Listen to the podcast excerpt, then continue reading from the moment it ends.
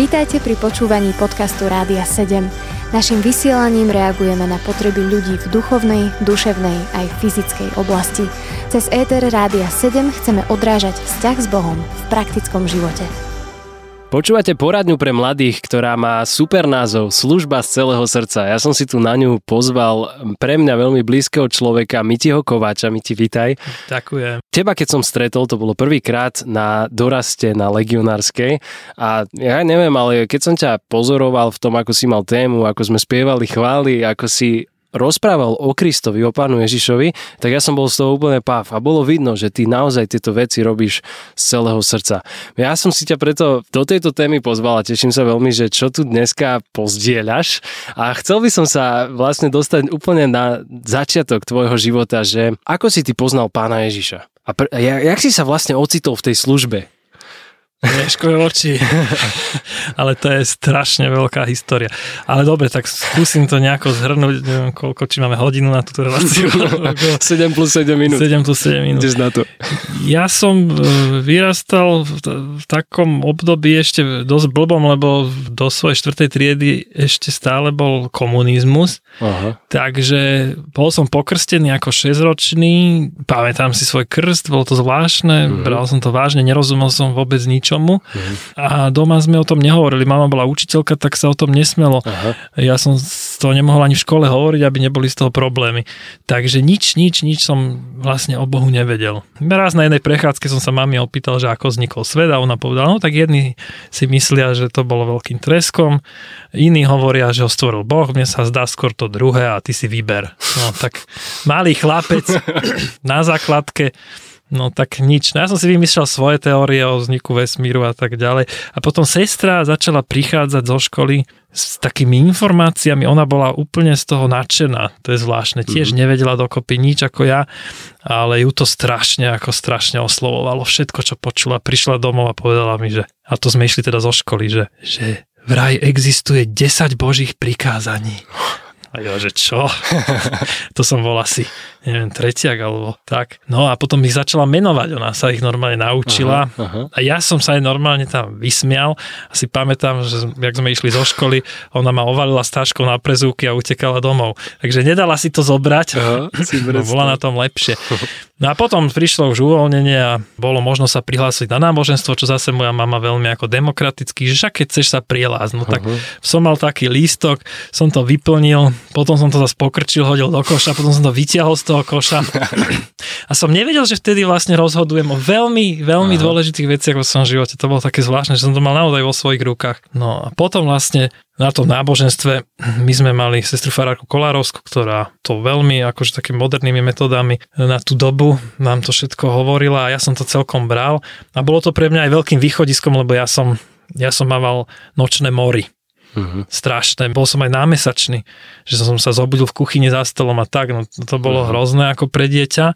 A dokonca mal som jeden sen, ktorý sa stále opakoval, hrozný, kde som ani nevedel na konci, ako sa skončil, ale nevedeli ma zobudiť z toho sna, ako keď so mnou lomcovali a tak. Takže pre mňa to bolo východisko z tmy, úplnej tmy.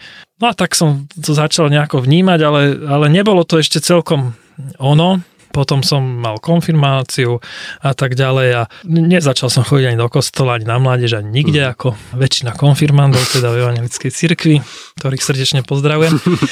Ale bola taká zvláštna vec, že moja sestra vždy v nedeľu ráno vstala a išla do kostola. Ona naozaj bola v tomto, ja neviem, no ona to žrala teda naozaj od začiatku.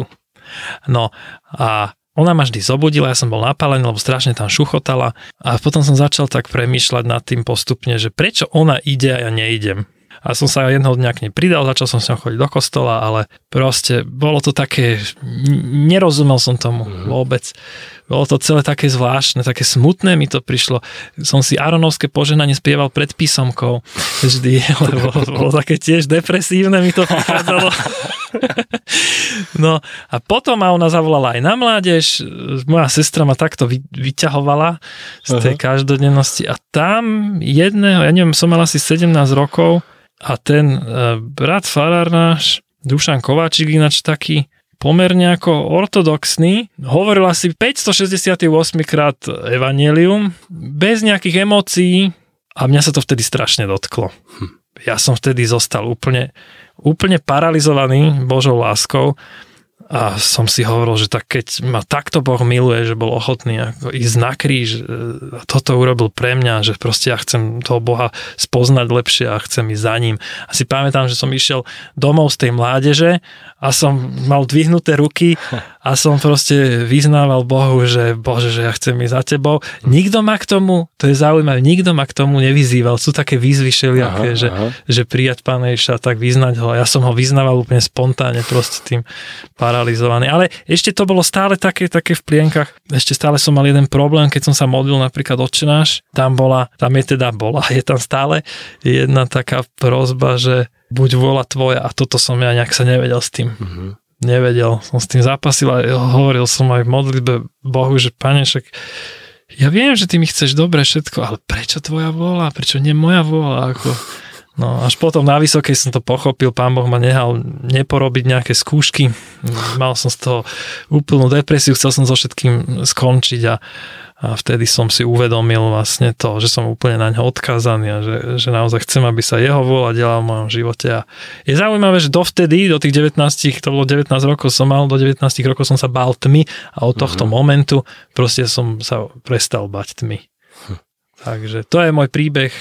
Teraz môžeme k tej službe. No teraz k službe, ale vlastne nám zostáva čas v druhej polovici poradne pre mladých. Teraz si pustíme pieseň a potom sa určite pozrieme na to, že ako vlastne to dopadlo, tento tvoj boj s Pánom Bohom o tom, že či sa má diať jeho vôľa alebo tvoja a že čo vlastne v tejto chvíli robíš, ako to zmenilo tvoj život. Milí posluchači, zostaňte s nami.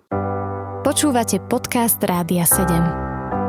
Počúvate poradňu pre mladých, kde hosťom je Miťo Kováč. V posledných minútkach nám porozprával o tom, ako sa obrátil, ako stretol Pána Ježiša a ako zahorelo jeho srdce pre Pána Ježiša a toto zahoretie sa dá povedať, že sa preklenulo vlastne aj do služby Miťi, ktorú si začal vo svojich počiatkoch, ale ja by som ešte možno predtým, ako by sme sa rozprávali o tom, že čo ťa tak hnalo do toho, že si to robil tak z celého srdca, sa ťa spýtal, že v čom pozostávala tá služba pre Pána Ježiša?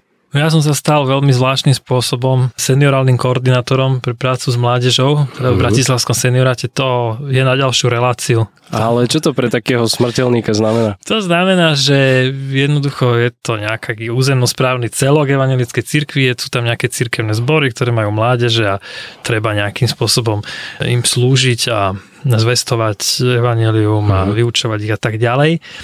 Takže sme začali robiť víkendovky aj spolu s Aďou Lukačovskou a potom s inými. Tam vlastne sa snažili prostredníctvom nejakých tém, zamyslení, stíšení hovoriť o Bohu, o Pánovi Ježišovi, o jeho pláne záchrany a tak ďalej. A potom aj iné samozrejme aktivity, navštevovali sme tie mládeže a tak ďalej, iné stretnutia. A ty si sám aj viedol nejaké dorasty mládeže, nie? Ja som dlhé obdobie v Rači najmä pôsobil a taký zvláštny dar som nejaký dostal od Pána Boha, že som zakladal všelikde, som prišiel, založil, potom odišiel. Ja si ťa napríklad pamätám z legionárskej. Hej, no, aj tam som dlhé obdobie a v podstate aj doteraz ešte slúžim s mladším dorastom na legionárskej. Aha. No a dobre, tak teraz, keď si posluchači urobili tak obraz o tom, že čo si slúžil na Božej vinici, vráťme sa k tomu, že si sa zapálil pre Pána Ježiša a robil si to z celého srdca. Prečo si robil službu pre Pána Ježiša z celého srdca? Ešte to bolo také prirodzené úplne pre mňa, proste tak to je aj v písme, že máme, ako kto chce byť najväčší, nech slúži všetkým. Bolo také motto pre mňa, potom možno v neskoršom období, ale ja som hovoril som tej prvej časti, ako som prežíval tú Božiu lásku vtedy raz na tej mládeži a toho som ja bol plný. Proste toho som ja bol plný tej lásky Bože a chcel som o tom jednoducho rozprávať všetkým ľuďom naokolo. Kiež by to tak bolo dnes, super, je to už nejaké horšie, ale to nie je pravda. Vtedy to bolo akože super. Alebo vieš čo, takto mi ja ti dám príležitosť. Porozprávaj mi konkrétne o tom tvojom prežití Božej lásky. Tak do detailu, vieš, že prečo potom ťa to tak zapálilo, že si dokázal ísť a teraz si slúžil naozaj všetkým? No pretože som mal smútok z toho, že tí ľudia všetci proste ako žijú v nejakej tme, idú do zatratenia. Proste mne tých ľudí bolo ľúto, ale úprimne ľúto mi ich bolo. Ja som k tým ľuďom proste z nejakých nepochopiteľných dôvodov, ktorý som ani nepoznal, prežila lásku. A aj k tým dorastencom všetkým, proste, čo prišli cudzie decka na tú víkendovku, ja som bol nadšený, ja som všetkých nejako mal rád a viem, že nešiel som spať, kým som neprešiel všetky chatky, všetkých nepozrel, nepozdravil večer, neopýtal sa, ak sa majú, či niečo nechýba, či sa dobre cítia a tak ďalej. A potom som sa v noci, akože večer pred staním modlil za celý ten tábor alebo tú víkendovku a prosil som Božiu ochranu. No to bolo také zvláštne. A ja som si povedal ináč vtedy, keď som začínal, že proste naozaj chcem byť pre tých mladých tu. Uh-huh. A že keby aj o polnoci ma vyťahli, takže ja pôjdem von. Ja proste pôjdem von. A snažil som sa podľa toho nejako žiť. Teraz možno počúva nejaký poslucháč, ktorý ťa pozná. Ktorý ma pozná a zažil možno aj nejaké sklamanie, aj to sa samozrejme mohlo stať. Ale napríklad, ja keď ťa počúvam, ja som poslucháč tvoj, ktorý si ťa zažil presne takéhoto, že keď som ťa potreboval, tak vždy si otvoril svoju domácnosť, svoj čas si venoval mene. A ja som bol tebou veľmi pozbudený, tak sa teším, že si aj dnes medzi nami. To som rád, ďaká Pánu Bohu.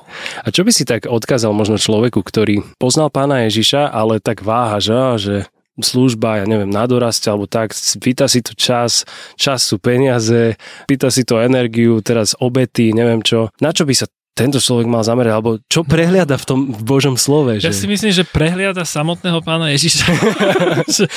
Lebo keby naozaj úprimne túžil po vzťahu s ním a prežíval jeho lásku vo svojom srdci, tak je úplne prirodzené, že proste chce robiť všetko, čo on robil, k čomu volal, a on k tomu volal. Slúžiť druhým ľuďom, zvestovať evanjelium, proste zachraňovať ich pre Božie kráľovstvo. Takže proste zameraj sa na Pána Ježiša. Ja sa musím tiež každý deň, takže zase, aby som neurobil blbcov zo všetkých.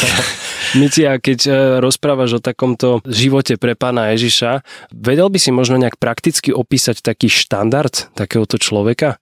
Taký, ja neviem, že ty spíš kvôli tomu nejak menej, alebo obmedzuješ nejaký svoj voľný čas, alebo financie možno? Ako to vyzerá v tvojom živote? Asi aj áno, lebo je pravda, že stávam ráno skôr, kvôli tomu, aby som mal mať stíšenie. Uh-huh. Aspoň teda minimálne pol hodinu, hodinu sa snažím, teraz je to také nejaké ťažšie, tiež tým zápasím, ale bez tých stíšení by to bolo ako... To by sa nedalo. Uh-huh. Proste človek, vzťah s Bohom je vzťah s Bohom. To proste je vzťah, A keby som s manželkou bol raz do týždňa alebo raz do mesiaca, tak ja neviem, ak by to dopadlo asi zle. Teraz som nie doma a uvidíme, jak to dopadne, keď sa vrátim. Tak. Takže to je veľmi dôležité. A potom, ako desiatky tiež, ako dávam, úplne dôverujem Pánu Bohu v tom, že proste aj týmto spôsobom si ma môže použiť. Ale jednu vec som chcel ešte povedať, že proste, že nie je to o nás.